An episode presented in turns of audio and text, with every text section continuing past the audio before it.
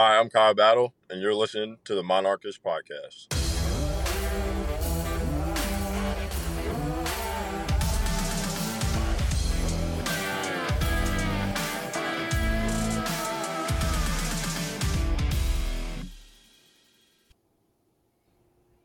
I'm Aaron, And I'm Mike. and you're listening to the Monarchist Podcast. Today, we welcome Ricky Rahne, head coach of Old Dominion football, to the show. After creating a lot of awesomeness coaching at Kansas State, Vanderbilt, and most recently as Penn State's offensive coordinator, on December 9th, 2019, Monarch fans received an early holiday present when Coach Rahne joined the Old Dominion family. Thanks for joining us, Coach. Yeah, thanks for having me on, guys. But we're stoked to have you. So, kicking it off, we know you grew up in Colorado and you ended up in Ithaca at Cornell of the Ivy League. What was that recruiting experience like as a high school prospect? Like back then, how did you get your name out there? I didn't. It's funny, I got recruited. Uh, so at the time, Northern Colorado was a really good D2 school. In fact, they'd won back to back national championships my, my junior and senior year in high school. And they were, I mean, they were good. So then they, you know, they didn't want me. And that was fine because I didn't really want to go there. It's in Greeley, Colorado, which I don't know if you've ever been there, but I mean, there are better places on the planet than Greeley, Colorado. So I, I didn't really necessarily want to go there. So my dream school was actually Northern Arizona. And it was, they threw the ball a little bit, but there's mountains there, you know, and it was in Arizona. So I just assumed there'd be attractive girls there. And then it was, uh, there was mountains where I could ski. And then last thing is it was in a dome. So I could just rip it and not have to worry about the elements. So I was like my dream school. Uh, they ended up telling me no. And then all of a sudden, I, I, I, was getting recruited by the Ivy League schools, all, basically all of them.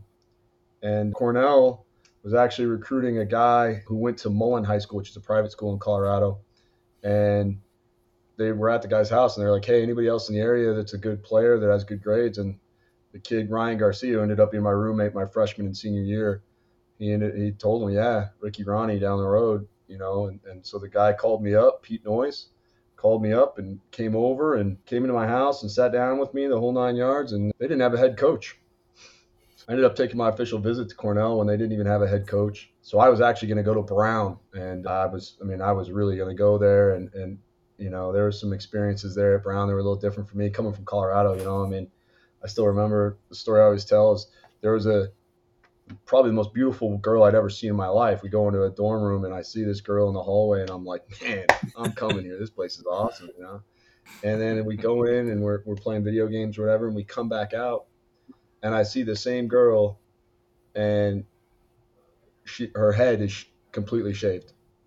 And that's kind of Brown in a nutshell. Like Brown's very liberal place, and and I just was kind of like, oh man, I don't know if I can do this. Like, uh, you know, I'm, I'm, I'm pretty, I'm pretty low key, but this, this might be a little much even for me. So I ended up going to Cornell, and really the thing that was the real reason is James Perry was at Brown, and he was a two-year starter at Brown and an All-American, and I knew I wouldn't be able to start till my junior year in college if I went to Brown, and at Cornell I thought I could start as a sophomore, and that's ultimately what made me make my decision, and it ended up being a really good one everything turned out well. Obviously, you did well there. You were three-year starter quarterback. You know, you end up graduating as the Big Red's all-time leader in completions, passing yards, touchdown passes, total offense.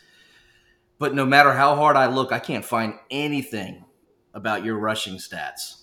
So, would you have described your game back then more Tom Brady or Lamar Jackson? We didn't.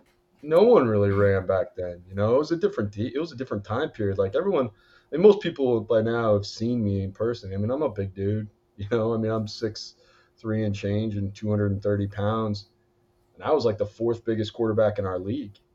You know, no one really ran. In fact, my senior year, I led. I led. I had like 400 yards rushing my senior year. I ran a little bit my senior year. That's pretty good. We ran, but we got a new coach and ran a version of the triple option. So the first half we'd run that and suck, and then the second half we'd throw it around a little bit.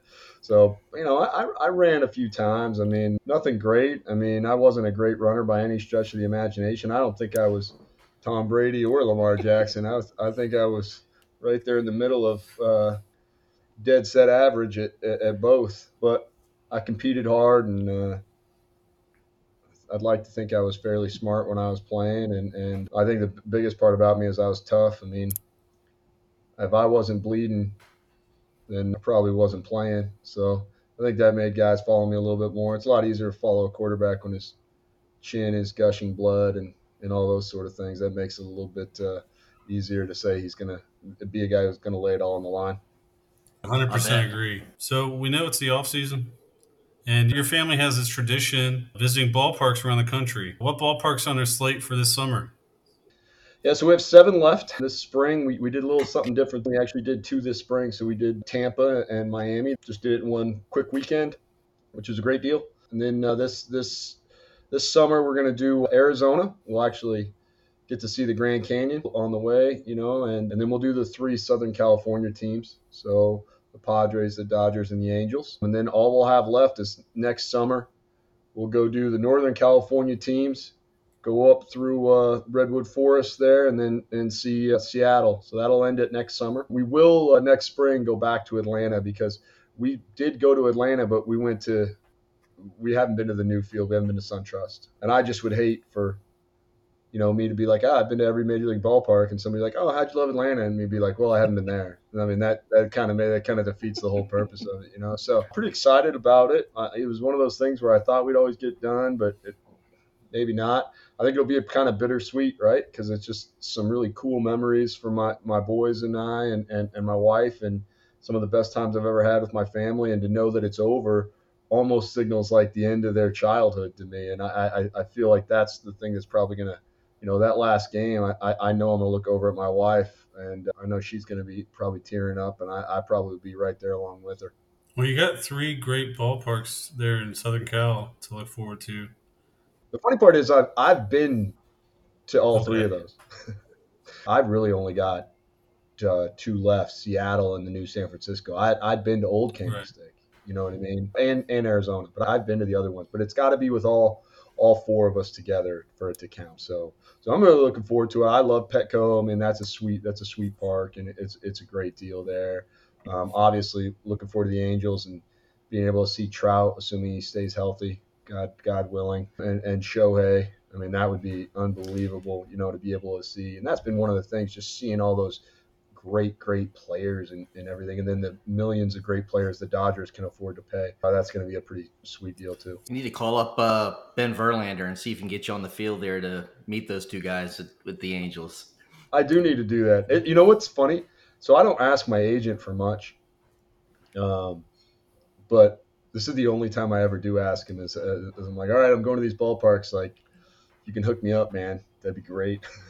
so he has a couple times. We, we, we got a back, kind of like a back tour of the uh, White Sox and things like that. So you know, there's there's been a, a, couple things that we've got some pretty sweet ones. I mean, I still remember we went to Chicago. This wasn't my agent. This was actually one of my really good friends. One of my friends owns the beer uh, Budweiser distributorship in both Chicago and uh, Nashville. So obviously you know he doesn't have any money or anything but he you know he he gave us his suite the one time and and i just was like so thankful for him because i love the cubs always have and i wrote to him like man the only thing that would make this day better is if Ryne sandberg showed up and he was like yeah it'd be cool right not 47 seconds later Ryne sandberg walks in the thing no walks way. in the suite to say hi to me and I was like, I literally, I was like, I was like a kid. I was like, oh, my kids still make fun of me for that. That I was just such like a fanboy. It was, a, it was a really cool deal.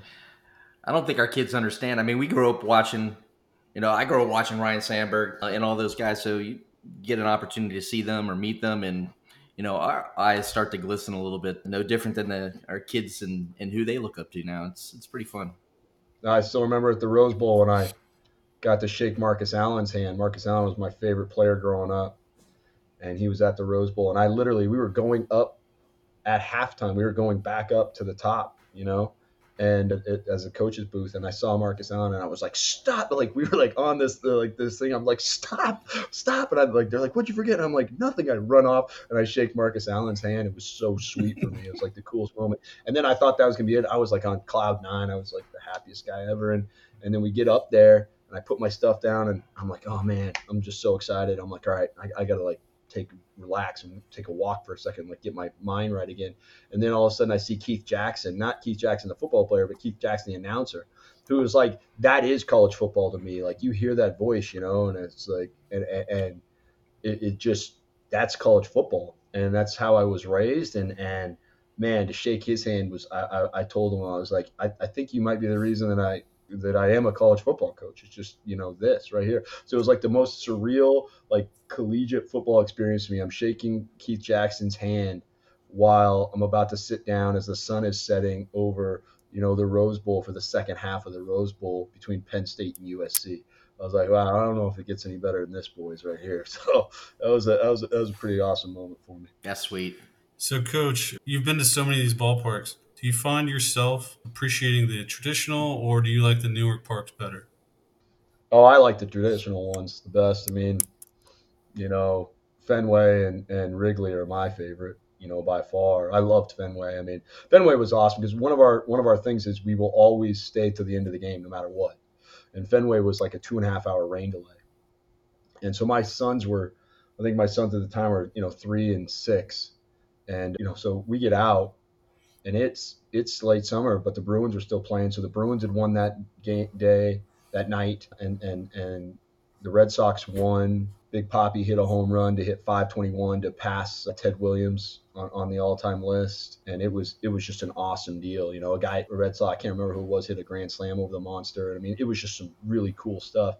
And we're walking out, and my son Jake's on my shoulders, his knees on, you know, and he's he, he's there, and he he kind of like all these people are getting let out of the bar. It's like 2 a.m. and all these people are getting let out of the bar and they're kind of like, they're like, yeah, yeah, let's go Sox. And my sons are like, man, this place is awesome. They're like high fiving all these dudes. I mean, yeah. So, but my wife, she likes the newer ones. Her favorite one, honestly, is probably Citi Field. I mean, Citi Field is really clean. I mean, unbelievable um, seats and all that sort of stuff. So that that was that might be her favorite right there. You know, we both like we, you know, Houston is awesome because it was 98 degrees outside but we were inside and the dome was covered, so it was like nice and cool and beautiful. So it, it was a it was a great deal. I mean, I, I, I like both, but for me, the the traditional ones are the best. I agree. Been to Fenway, I've been to Wrigley.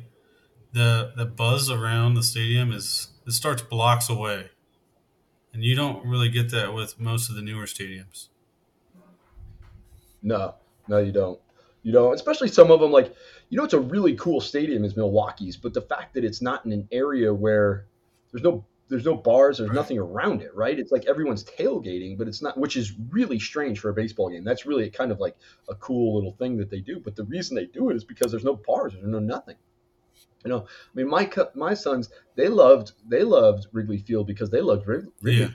like they loved those like being there. They were like man, this is awesome, blah, blah, blah, blah. And I remember like two nights later, we're going down to, you know, the south side to see the Sox. And they were like, are we going to go early like we did to the Cubs? I'm like, no, no, no. no, we're going to get there when the game starts. We're going to leave immediately after. Out. I mean, it's a little bit different, you know, I mean, but they, my sons have really, that's one of the things they really appreciate is like what is around it and like how does all that like pageantry and everything around it happen and and you know they really like a lot. Yeah, you really feel like you're somewhere special when you're at Wrigley. Like you feel like you're in an oh. event, oh. whereas you can go to.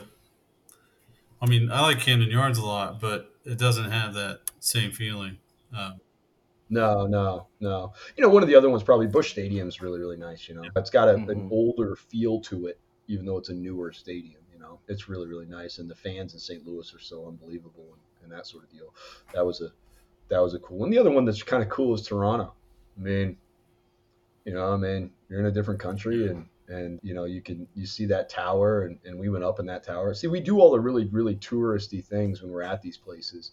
You know we go to when we are in houston we're going to go get the best chicken fried steak you know? And uh, we're going to go like to all these different places. And my my wife does such an unbelievable job of doing that. It's really what we've done with it is we've really tricked our boys into seeing the country you know, and we've given them an experience to something that my wife and I maybe didn't get, you know, and, and boys, you know, they've seen this this whole country and they've seen all different types of people and eaten all sorts of different foods and and you know that's been a that's been a pretty cool pretty cool thing. We always wear the shirts of the home team, so we're always cheering for the home team no matter where it is. You know what I mean? So there's times that we're cheering for one team one day, and three days later we're cheering against them. You know what I mean? So uh, that that's kind of a you know a sweet one. I mean, Houston, you know, they had a seven, I think it was a seven run ninth inning to beat the Yankees when we were there. And Jose Altuve hit a walk off home run. And my oh, my son, you know, loves Jose Altuve because he's a little guy who can, you know, who plays hard and all that sort of stuff. So that was, I mean, just little things like that you'll, you know, probably never forget.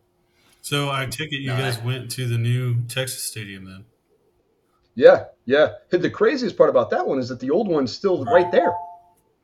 And and, and, and and still like they use it for like company softball games. Yeah, I think, I wish I was I kidding. think they were. Like they rent it out. They rent it out. Like literally, companies have in inner like company softball games at this Major League Baseball stadium. It's like bizarre. I mean, and then they have they have concerts and stuff there. But I mean, it sits right next to it, and it completely still standing and nothing. It, it's just like.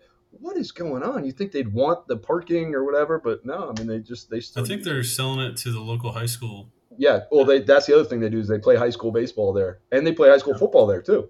They do play some high school football games there. So that, yeah, there's some, yeah, so that there are just like little nuances like that that are kind of cool. Now let's shift gears a little bit, Coach. Obviously, you and your staff you stay busy year round. So I know Mike said off season, but we'll, we'll put that in quotes because we know there's no off season. So when you invest time in scouting potential future monarchs, I know your time, your staff's time is valuable and it's scarce. So when you're considering a recruit, what attributes are you looking for that give you confidence in extending a scholarship offer? Well, I mean, obviously we want to see speed.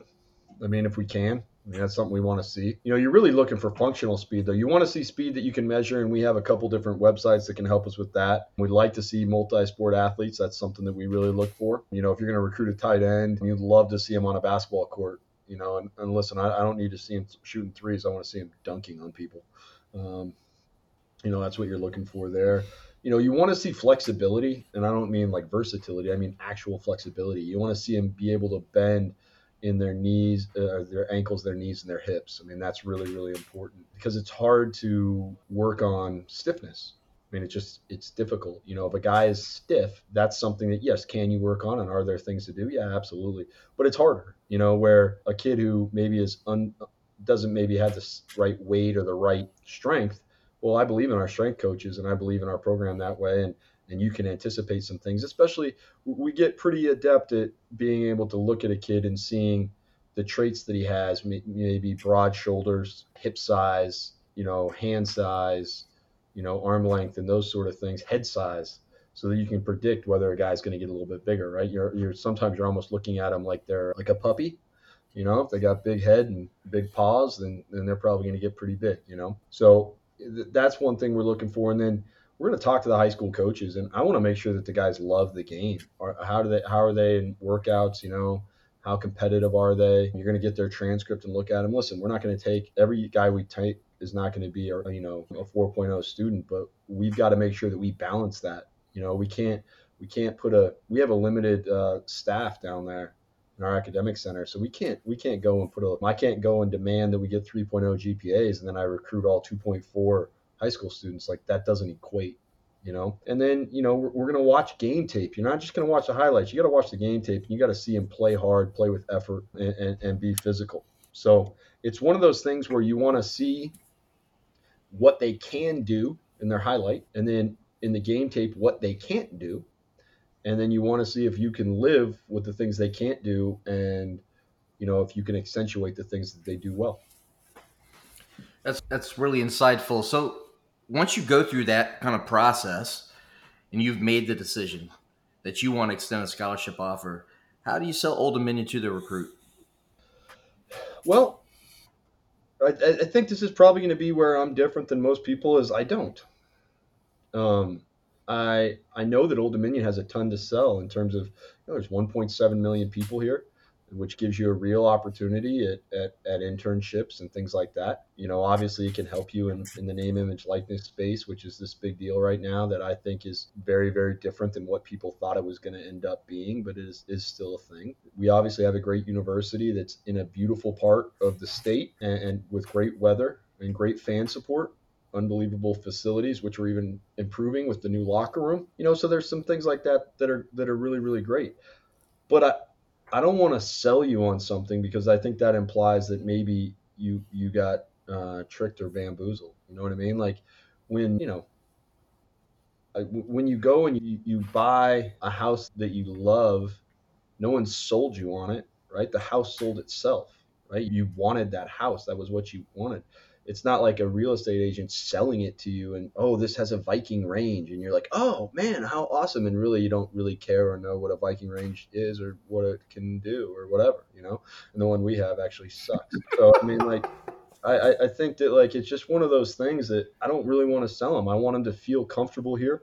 I want him to feel like this is the best place for him to um, mature and the best place for him to develop. And the one thing I will tell him is I always tell him the truth, and that our coaches will develop him, and I will care about him and make sure that my goal is that he maximizes his potential, whatever that is, uh, on the field and off. And that's probably the thing I'm selling as much as anything. You know, I do think that a lot of people come here and they feel comfortable because of the, the diversity on our campus. And it's funny because I say that and I mean diversity. You know, a lot of people don't. They they, they, they get up there and they don't mean diversity. They they say diversity, but the mean is like, hey, a lot of people like you. I mean, Old Dominion is diverse. I mean, like, yeah, I don't care who you are and what you believe in.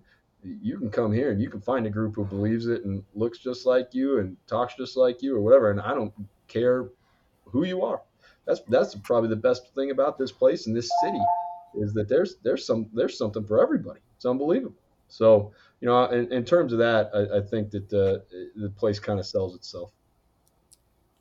Love to hear it. I can definitely agree. ODU is the closest thing to the real world you're going to get with the people you're surrounded by. Yeah, absolutely, absolutely, and I, and I think it helps. You know, I mean, I think it helps. I think it helps guys be prepared for the real world and, and all those sort of things. And, you know, I just think that I, I like walking around the campus and, and, and knowing that it is so diverse and it's not a homogenous place. It's a place that every everybody is is welcome here and everybody's, you know, you know, the only thing I wish is I wish people walking around campus would wear more Old Dominion gear. So that's the one thing I'm working on. That's why I did when I first got here. I was walking around, you know, handing out gear and everything like that. We don't need to see those other schools around. You mentioned facilities and specifically the locker room upgrades. Those upgrades, is that why the spring practices were being held at Ballard? Yeah, yeah. Now we didn't actually really start the locker room quite as when we thought we would, but it'll still be done on time and everything. But that's why we held the, held them over there, and, and, and, and it worked out well. We actually got really good film from it, and, and I ended up enjoying that part of it. Yeah, I you know for a while I was like, ah oh, man, we're giving up so much time and this and that, but you know, it ended up being fine. It, it, made me design our practices in a way that were very efficient, and, and, I, and, ultimately, I think that that's what's made me a better coach during that time, and you know, a better head coach in terms of designing things. And speaking of that renovation, what part of that project are you most excited about? I just that it's something for our players. You know, I mean, it's a thing for our players. It's it's you know that that locker room right there. That's the time they actually they actually spend the most time in that locker room, not in the game day locker room. And everyone's like, "Oh, are you going to update the game day locker room?" Like, I don't really care. Like, then we're in that locker room for you know maybe 14 hours a year in a normal year. You know, so it's not a big deal. But that other one, they're in it for thousands of hours. And so I want, you know, we've got some state of the art lockers coming in, and, and I think that that's really going to be, you know, really helpful for our guys. It's it's going to help make the thing look cleaner. It'll, you know, I just think the guys will have more pride in it. I know our guys, like when we've done improvements in the in, the facility, it's really meant a lot to them, and they've taken a lot of pride in that. And it, it's, you know, the whole look good, you know, play good, feel good thing is is true for them. I mean, they feel like they're they're at the the uh, a division one program when we invest that type of you know money into them and, and, and those sort of things and they take care of it and, and they have a lot of pride in what they're doing that way. All right. So we obviously had the covid year. Tough for fans and the team and i imagine really tough for the coaching staff. We had a slow start in 2021 and then a remarkable turnaround. But before that you were going around the state and making sure every coach and every player in the area knew that we were focused on the state. You really put an emphasis on that. After that remarkable turnaround, do you feel like there's a difference of how you're being greeted when you go into those high schools now? Or is it the same as it was at the beginning of this process? I don't know if it's the same as it was at the beginning of the process, but I still think it's similar to how it was. I think that a lot of those coaches being around our coaches had a lot of belief in us.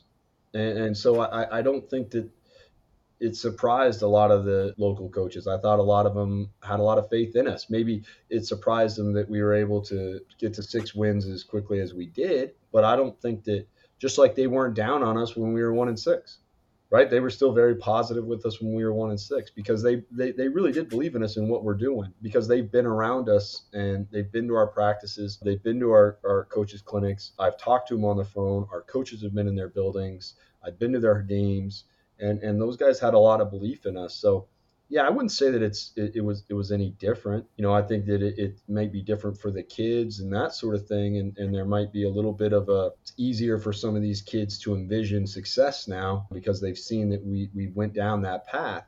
But you know, in terms of the coaches, no, I, I, it, was, it was basically the same. I, I, I, didn't feel anything that different, and and I think honestly, I think that's been one of the best things about my job so far is is how much the high school coaches have been supportive of us in general. You know, yeah, have we gotten every kid we wanted? No, you know, just like I'm not going to take every one of their kids. So I told them that from the very beginning, and so you know, do I wish that, you know, we would have been able to secure a few more guys here and there? Absolutely. I'm not going to sit here and act like that's not true. But you know, for the most part, those guys have been unbelievable to me, and and, and I and I think what they've done. Well, I, yeah, coach. I, oh, go ahead. Mike. I was just going to say that even before the wins happened, me and Aaron and our group, you could see the progress week to week. We've never seen a defense that flew to the ball like that before at ODU.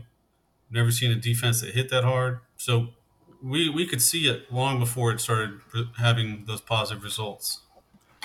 That, that, that's so true. I mean, when, when we were talking with Scott Jackson uh, a month or so ago, we were we were talking about that defense. I mean, it's I've had season tickets since day one, and you truly sitting in the stands, you you can feel the game. We we never felt the game before. I mean, it's it's just a different is a different experience. Speaking of different experiences, one thing that I've noticed big time in, in the last two years is social media. So whatever you and your staff and the student athletes are doing. Local coaches, local student athletes are way more active on social media with supporting the school and saying great things about the school. I, I, I think we'll see more social media action on student athletes excited about their visit that they just had at Old Dominion in a month than I think we saw ever, which is pretty cool to see because we love Old Dominion football and we get as excited. So when we see that and we see other people, the next generation of student athletes being excited, the coaches, you know, more importantly, the, those coaches. I grew up in the area. I went, I graduated from Green Run High School. So when I see some stuff coming out of Green Run with the Stallions, you know, little horse on Twitter, I'm getting hype, going, "Oh yeah, I want to cheer, cheer for those guys and cheer for the local student athletes coming up." So that it's amazing how much of a difference that has been. Yeah, I think that you know, I mean, part of it, I, am not going to sit here and act like it's, you know, all us. I think part of it is the the newer generation is just more active on social media, and so are the coaches. You know, but I do think that it's something that we're we're, we're doing a, a, good job of focusing on that. Tony Lucas recruits this area for us, and he does an unbelievable job. But really, when anybody comes here, they they deal with all of our coaches, and I think that that's something that they can feel and you know, it's it's something that everybody takes a big ownership piece in it because they know how important. You know, why are you going to beat Old Dominion if you're not going to recruit this area? You know, I mean that's the, that's one of our advantages. You know, is having this great talent base here. Again, we're not going to get everyone, and we're not going to take everyone. I mean, there's going to be certain kids that just don't fit us, and and there's going to be certain kids that we don't fit. But you know, the ones that we do, we need to get and we need to recruit them because there is a there's a nice talent base here and, and, and some good coaches that are developing. So, coach, you know, folks come into the game. Some of us played the game, some of us didn't. As a coach, you obviously look at the game through a different lens than a lot of the fans that come to games. What can you share with us that maybe that fan that didn't grow up playing and has never actually played? What should we be looking at during a game that we never would that you would recommend? I just think one thing I think I think you know special teams is is is where you're really going to get the the heart and the pulse of a team. How hard they play how disciplined they play you know the impact that the special teams has on the game that's going to show a lot about the overall program and about the buy-in. You know who is making those plays? Is it all walk-ons and all those guys or is it some of their starters and and some of that deal? So i think that's one thing i would look at. The other thing i would tell you is this. As a former quarterback and as a guy just because a guy's open doesn't mean the quarterback should be able to see him, right? It's not Madden, right? Like they can't see the whole field. Like that's not a real thing. So like like how do you miss that open guy? I don't know because that guy wasn't part of the read and defense happened to bust and not cover that guy. Like that that that happens. I mean that's that that that's gonna happen. I don't if you're Aaron Rodgers, it's gonna happen if if you're the eighth grade backup quarterback you know, at, at Blair. I mean, I mean, it's going to happen anywhere. I don't care where, where you are. I mean, so I think that that's one of those things that a lot of people see that and, and everyone yells and screams and whatever. The other thing I would say is this, like, you know, the kid, everyone's trying, right? Like, no one's like not trying to do well, right? You know what I mean? Like, there's no one like, like, like, you know what? Today, I'm just going to make sure that I fail. Like, that's not happening right? They're they're they're they're, they're doing their best, and yeah, I got to coach them and all that sort of stuff. But you know who else is trying? Like, and listen, no one gets more upset than I do, but the officials are trying, right? They may not, they may make mistakes, and I am more than happy to point those out. But I mean, the one thing that I, have I've always hated is like when people like act like the officials are have like before the game determined who's going to win and lose. Like that is wild. That's wild. Like I mean, I assure you, they don't care. You know what I mean? Like they do not care. And and, and you know, I'll talk to them and all those sort of things. But like that's one thing. Like I, I don't like. Hey man, the officials got us today. It's like no, they didn't. We we let them.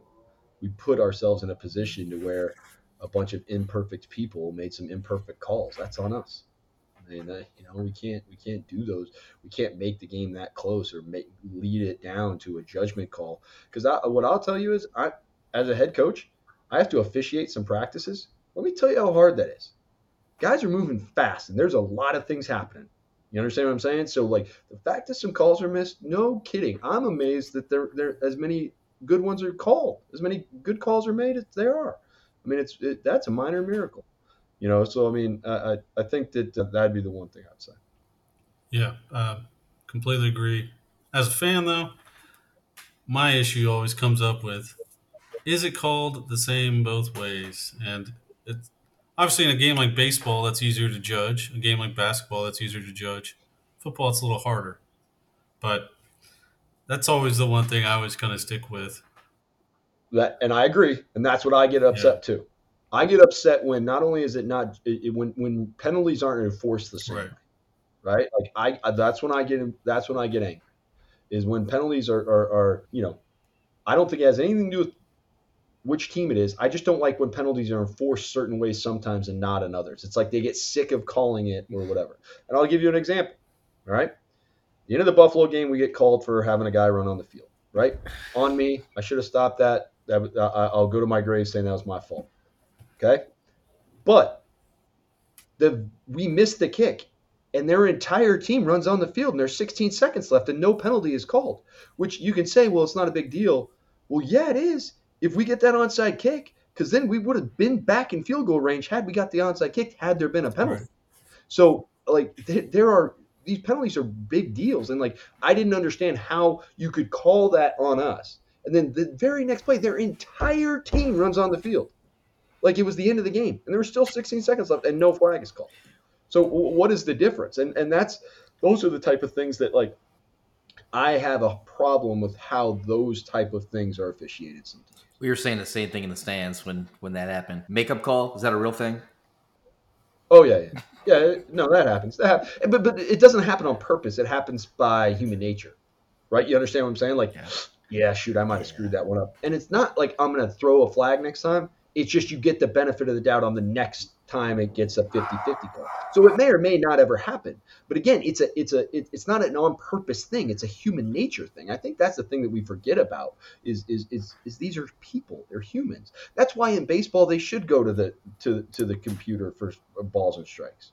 You know what I mean? Like that it would solve so much stuff and and it would make everything so much easier on those sort of things. But like football where where that's not a thing. That can't happen. I mean, it's a it's an impossibility. So you know, it you know, I just think that it does happen, but not the way people think. It's not a it's not a uh, purposeful decision. It's it's it's just a human nature reaction. So on that note, is it if there was something you could uh, a penalty or a way you can challenge? Is there something you would change in how games are officiated? Like would So you're limited to what you can challenge right now, right? Yeah, I wouldn't change that. Okay. Because, like, I mean, it, the game would slow to a screeching halt if you could, like, that was a hold, that wasn't a hold, and, like, that would be just egregious.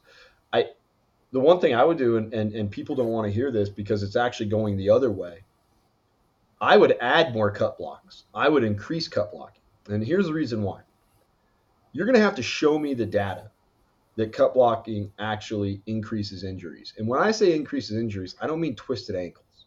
I mean real live injuries. Because what I do know is this when you take cut blocking out of the game, you're now encouraging people to run downhill full speed. And what is the number one thing that could affect our game? Concussions. And when you're telling people to come downhill in full speed without the fear of ever getting cut, they're going to hit you in the head. Like that, I don't care who. Like that's an, that's that's happening. And so now we're encouraging concussions, we're discouraging cut blocks, and everyone's like, well, knee injury. Every everyone's looking for a cut block. It just makes you play it. We don't we don't outlaw cut tackles. And in cut tackles, I'm, I might be looking over here and getting cut block from the side or cut tackles from the side. I still think there should be cut blocks now, not from the side, right? Not from outside coming in and all those. Those are those are egregious and those are awful for the game. I'm talking the way cut blocks have been. Uh, t- go four years back and then there. That's what they should be. But unfortunately, I'm one of the only ones who thinks that. So when your staff took over, it was clear you had a distinct plan for re- rebuilding the program. Uh, you had a focus on the recruiting territory. You also had a lot of personal touches with your staff. Uh, make sure send letters and cards to coaches and players, uh, and even fans. But over those two years, has your vision for the program and how you're working day to day evolved at all? I mean, I'm sure it has, and maybe even in ways I, I don't even know. You know, I mean, we changed our core values right from when I got here. You know, we had four when I got here, and um, they were you know stolen completely from Coach Franklin, and now we have three other ones. You know, care, compete, and character. So we've done little things like that. I mean, I, I don't think in general though. I think it, we're still going to be a developmental program that that cares about the kids. It's always going to tell them the truth. That wants to be, you know, honest with the fans and other things like that. I think that that's one of the things that maybe catches the media and fans off guard. Is you know I'm pretty honest after games. I mean, I'm going to say whether I think I screwed something up and admit my mistakes. I don't think that's a sign of weakness. And everyone tells me that if I were at a quote unquote bigger school, I wouldn't do that. Well, why not? Like, what's the difference? I mean, I, I don't know.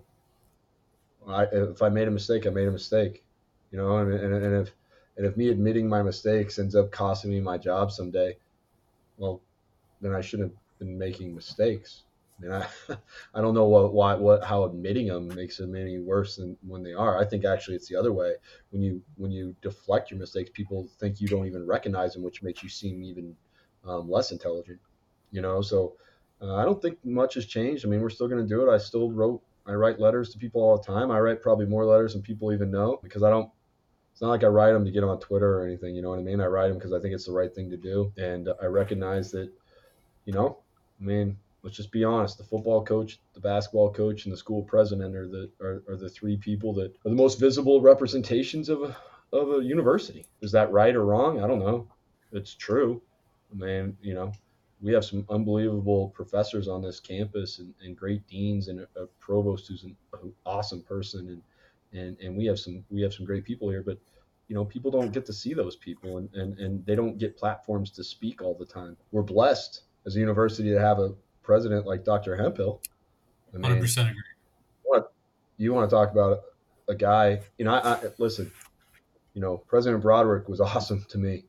And I, I think he took this university to some great, great, great places. And, and I couldn't be more thankful to him. But I'm also glad that Dr. Hemphill is here because I think he's going to take us to the next level. And, and he is an unbelievable ambassador, not only for Old Dominion, but also just higher education in general.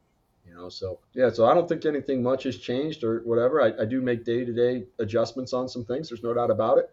Um, but in terms of recruiting philosophy and things like that, no, not really. All right, coach. We're to get a little more fun here, more laid back. So right. tell us something about one of your assistant coaches that OD fans would be surprised to hear or uh, don't know. Wow. Do any of them have a hidden talent, maybe?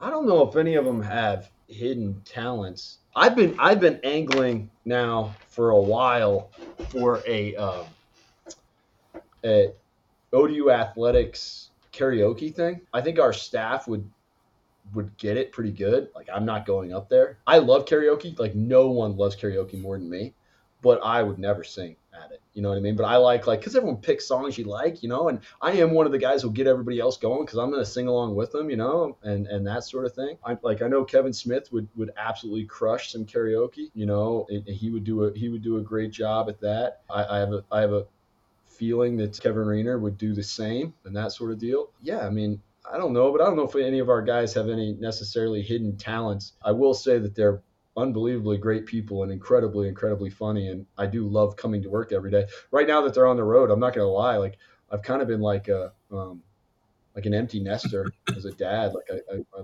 I want everyone to come back because I'm bored.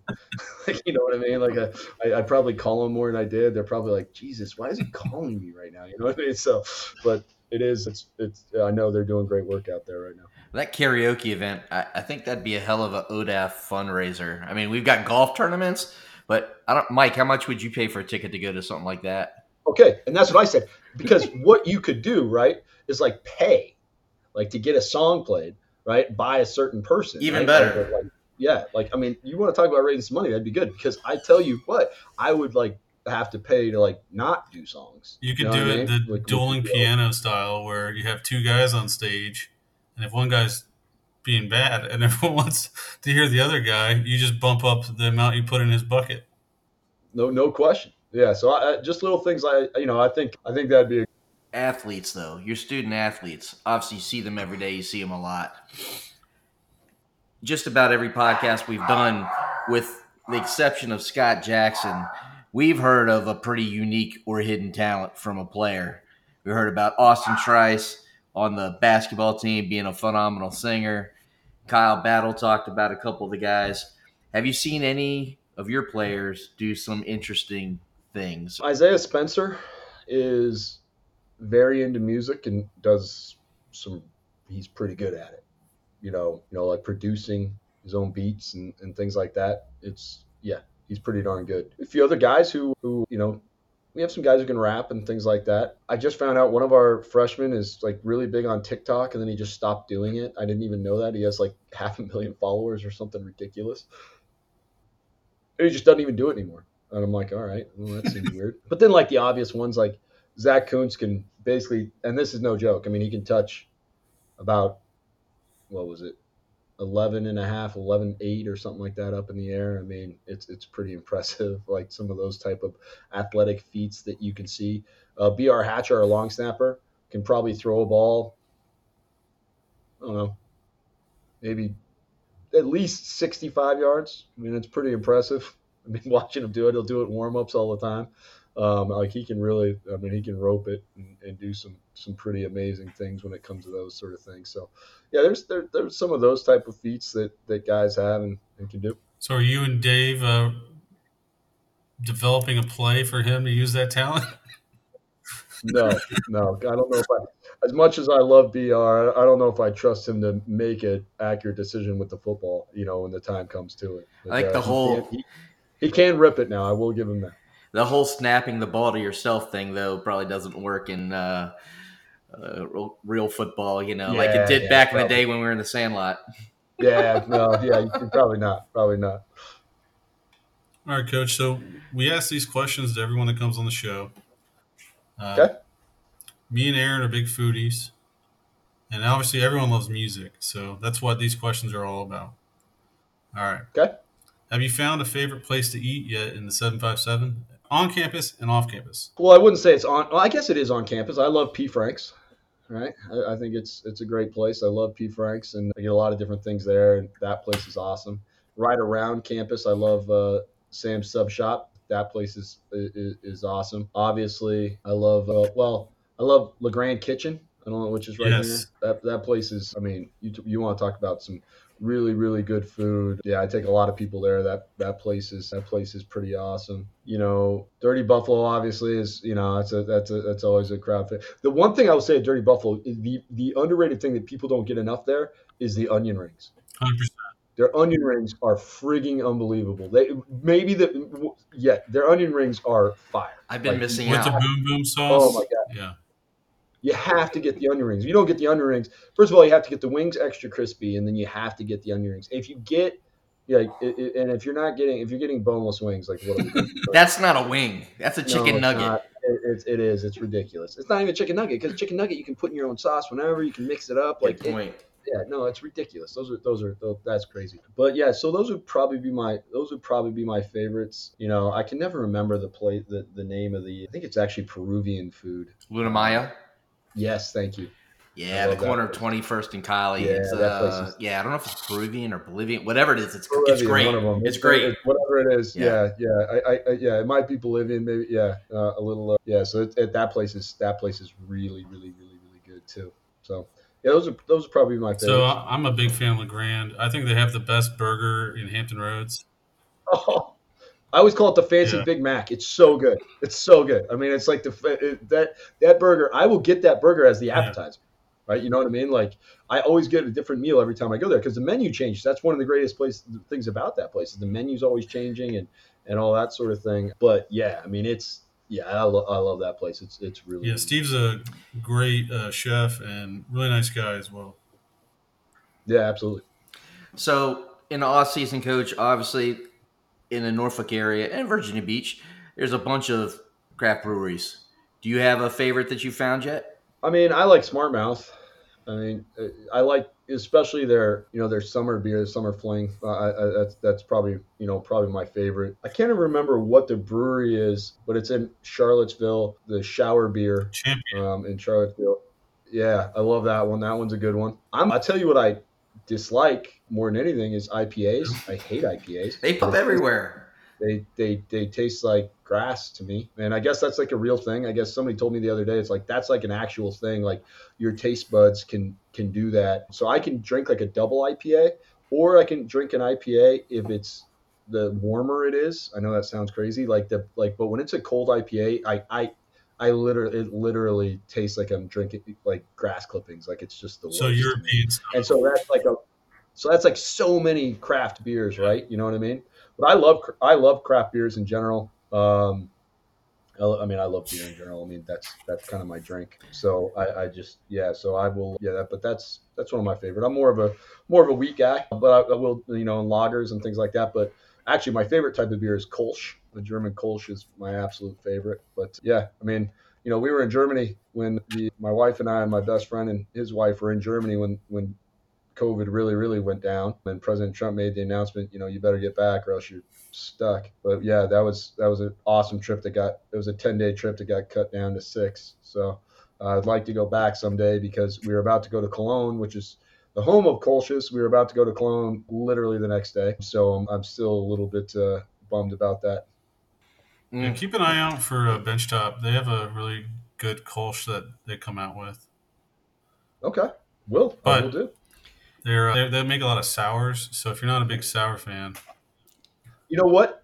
I can do some sours every once in a while, but you uh, it's it's something that you just gotta one. I think sours are very hit and miss based on even on the sour, right? Like you, you can love one sour and not like another one, right? Like uh, and, and that sort of deal. But I've, I've I've liked some sours. I mean, he has a really good Kolsch as well. okay, I'm gonna, I'm writing that down. Okay, and I think they have theirs more on the menu. Rotate like it's pretty much always on there. Good deal. All right, so we talk we talk food, we talk beer, but let's talk music. So we've heard you talk music a little bit before. We share some musical tastes. As a matter of fact, in mid February, you put out a PSA on Twitter about working out to me first and the Gimme Gimmes radio. You had me stuck on that for like a month and a half, working out on that. What What are a couple of your favorite bands, and do you have a bucket list concert? you know, I grew up. My hometown is where Red Rocks is. Where so like, if you've ever heard any album like live at Red Rocks, like that's my hometown. That's where I graduated from high school. So we used to have track workouts. You know, probably had my first illegal beer there. I mean, there's you know, I mean it's it's it's it's probably you know. So I've been to some pretty good concerts there, and we actually wouldn't always pay for them. We'd go up on the back. You can still hear it perfectly like Dave Matthews and, and, and some of those type of ones, and had some some pretty good ones there. You know, I don't know if I have a bucket list, a bucket list concert. Know, I like you know, I love Nirvana, but I think like I think Green Day is probably one of the most underrated bands of all time. And I think that people, you know, automatically go Nirvana or uh, Pearl Jam, and I think Green Day is just awesome. And I've probably grown to appreciate Green Day more as I've gotten older, you know, and that sort of thing. You know, I love the Beatles and just everything they kind of, you know, you know, a lot of their stuff. I love Motown. You know, I still remember listening to the Big Chill album with my parents driving up to go skiing and like how awesome that you know just those songs are. Johnny Cash, I'm a huge fan of. I like uh, Dave Matthews, like I said, but I actually like Jack Johnson probably better. I I I do like punk. Uh, that's probably a remnants from when I was in high school, you know. But I do like I, I but me first the Gimme Gimmes I really like because I probably like punk covers more than anything and i just think that some of those are really cool and, and just their interpretations of some of those songs are, are, are awesome so I, I'm, a pretty i mean i like i like some country you know what i mean you know like I like really old Toby Keith. I like you know not his new stuff, which I think is you know basically pop version of country. I like you know like I said, I like Johnny Cash. I like uh, you know some of that old country music. I, I, I do like some of that stuff. I, my my taste is really really eclectic i would say you know and and i love obviously 90s because that's what i grew up with but i love you know old old rap too you know i mean i i i, I love that too so i can get a I, I like a lot of different things. It just kind of depends what I'm looking for at that moment. So, I have an ODU Red Rocks story. I've, Okay. My wife and I made our first pilgrimage to Red Rocks this past fall. It happened to be the same weekend that ODU was playing Liberty. So we, we get to Morrison, a little mountain town. We go into this little bar. We're the first ones to be at the bar. Morrison Inn. Um, I can't remember the name of it. If I looked at Google Maps, I could tell you which one it was. But the game's on. I'm watching on my phone. The bartender walks up and goes, "Do you want that on the TV?" So I got this little. They didn't know what ODU was. They had no idea where it was.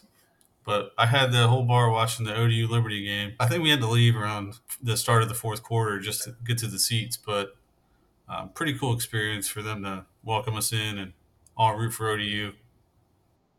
oh yeah, that's a that's a that's a that's a great place. I mean, you probably if, it was Mexican food, it was Morrison Inn, which is like frigging an awesome place. I don't It know. was if you went a there. I mean, it that's was like a pizza place. Oh, okay. Yeah, that place is Yeah. new. That place is new, but yeah, but it's a it, that place is a it's a cool town, you know, and and you know, I, I obviously I loved growing up there, and it, it was a great place uh, to grow up, and uh, you know, I I wouldn't have traded, you know, how I grew up for anything. I'll add that we got really lucky with the parking situation. We walked up on the way in. So when we were leaving, we are going downhill, which was nice. Yeah, yeah, absolutely, absolutely. Um, Best That's venue fun. I've ever been to. The acoustics were amazing. Oh yeah, yep, absolutely. No, it's it's it's a great place. You know, to be able to live that close to it and everything was was really really cool. All right, coach. So I'm not sure if you're aware, but we started as a tailgating group and it's kind of evolved into a little bit more social media. But one of the things we love to do the most is uh, raise money for charity. Part of that is ODU Athletics, but a big part of that is Toys for Tots. We love Toys for Tots and how much money and toys we can bring to those kids every year. Uh, do you have a favorite charity? You know, I, I I do some things to support CHKD. You know, in fact, today I was at something for uh, the Youth Sports Mental Health and Wellness Alliance of Eastern Virginia, which is through CHKD. I think it's something that is a really big thing when you, you look at how the pandemic has affected kids and and you know I tend to think that sports has a positive impact on people's mental health and wellness. My, I'm aware that there there are some negatives to it as well in terms of pressure and things like that. But you know, I think that that's something that my wife and I, you know, CHKD is something. You know, we're gonna. My wife is the biggest animal lover on the planet, so any anything involving animals, my wife's gonna help out as well. I mean, we're gonna. We're lucky. I'm I, I'm lucky that we don't have we have two dogs right now. I'm lucky that we don't have eight. Literally every time. Uh, There's there's probably a every three weeks there's a battle about whether we can adopt this new dog. It usually ends in tears and, and then her telling me that I'm right, but she just you know she gets she gets sad that we can't you know so she keeps wanting because I keep telling her hey if we get a bigger place you know a, a, a place farther out in the country or whatever then we can get more animals uh, so you know pretty soon I might have a whole menagerie so those, would be probably the, the, the things that I support the most. But you know, it, it you know, I, I, I do believe in charity and I do believe in doing those sort of things. And I, I want our kids, our players, to find things. I mean, our guys have helped do a lot of things with feeding the homeless. This, this this past little deal, we we've got a mentorship program with Blair Middle School that we that we do and and, and things like that. And a lot of those are ideas from the players. Yeah, I've seen I've seen the pictures and video of the mentorship program at Blair, and that always makes me smile seeing those guys give back. Yeah, absolutely. I mean, like I said, that was that's more them than anything else. Mike, you got any other questions? We have one person ask us to ask this question. So, okay, um, yeah, we have a big game Labor Day weekend Against Virginia Tech. we all know that you and Coach Pry are former coworkers.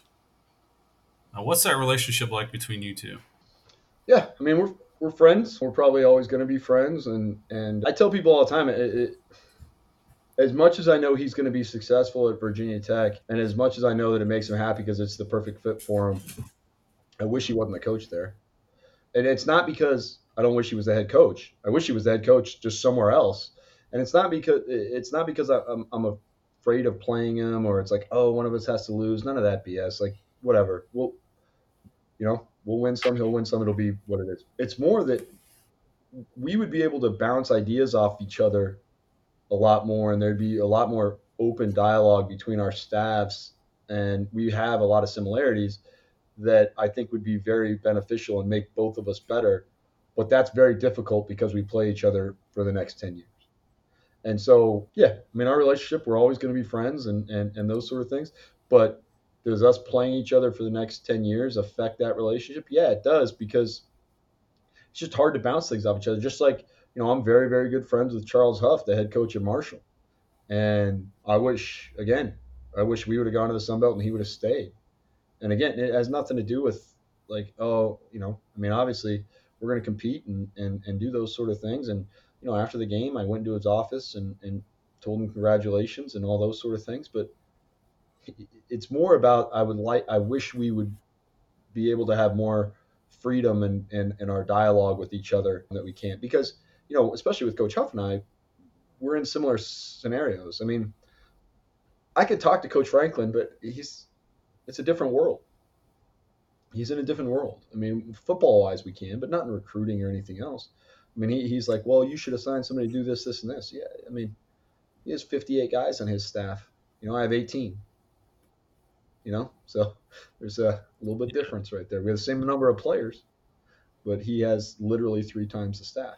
So i i, I just think that like little things like that are there that that's the reason why i wish uh, i didn't play those guys. It has nothing to do with the actual what happens on that actual game day now building off that and I'll, this would be my last one since mike asked that question now as a fan, I, I, think I'm, I'm sure I probably have a, a different uh, different mindset than than you and your staff. But over the we'll just say over the quote unquote off season, and you know we're not Mike and I. I mean, we're not big Virginia Tech fans, but we see them hire Coach Mines and Coach Galt.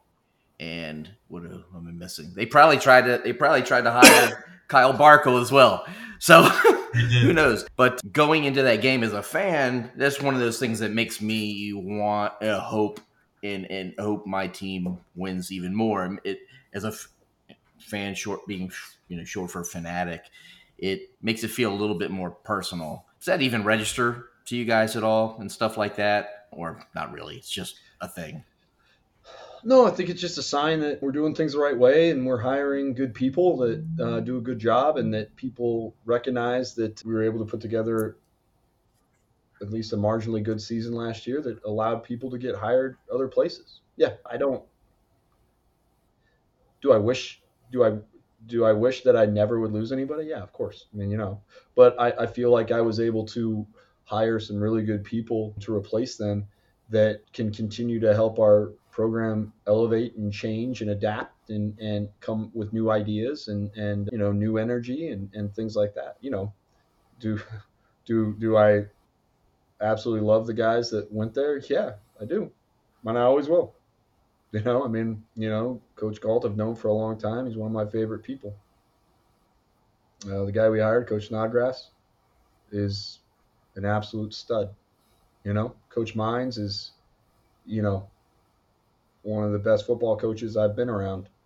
You know, has a great way about him, and and and is terrific. And I actually think his best coaching days are, are ahead of him. I think he's he's only going to get better and better and better and better. But Coach Harper has an energy and a way about him and an honesty about him that you just find yourself gravitated to as well. You know, so I, I look at it as you know I talk to my guys about opportunity and obstacle all, all the time, and you know that wasn't an obstacle, that was an opportunity for us to get you know new ideas, fresh ideas, new ways of doing things in here, and and for me to to expand my um, circle and, and meet new people, meet new and great people. You know, it doesn't. I didn't lose anybody in my circle. I still have those guys. They still, I still talk to them and, and that sort of thing. And nothing's going to change on that. I just was able to gain other people. Thanks, Coach. I think fans will appreciate the perspective on that. Yeah, I gotta imagine if turnover stops happening, something is not going right. if turnover stops, guess guess where next turnover is coming? Probably me. Yeah, just you don't you don't. It's not going to happen. I mean, that's not the way college football is anymore. You know, especially with the disparity in, in let's just be honest, and the disparity in the financial realms that we're in. You know, I mean, I think anybody, if you're going to get paid three three and a half times more than you were getting paid, you you can love everyone you work with, you can love all those sort of things, but ultimately you know we've all got responsibilities to the other people in our lives as well. 100% completely agree. We thank you for your time today coach. Really appreciate you joining us. We'd love to have you back if that's a possibility. Yeah i, I like that you know obviously i had a good time and i think you guys are doing some great work and you know i, I want to make sure that you know as many monarch fans as we can across the country can can hear what, what we're talking about and maybe we can even make some new ones you know if there's any uh, on the fence people in the state of Virginia or in this region who aren't sure, you know, who they should root for, I, I would I would say come root for us. You know, I mean, we are we are currently still accepting applications for new fans, so we'll we'll take as many as we can get. And I think you watch us play for, you know, a couple games and and watch the passion and the energy that our our players play with. I I, I think it's going to be it would be hard to ever root against us. So appreciate you what you guys are doing, and anytime I can come on and, and uh, spread the word, that'd be great. Yeah, always welcome. Hell yeah, coach. Go Monarchs. All right.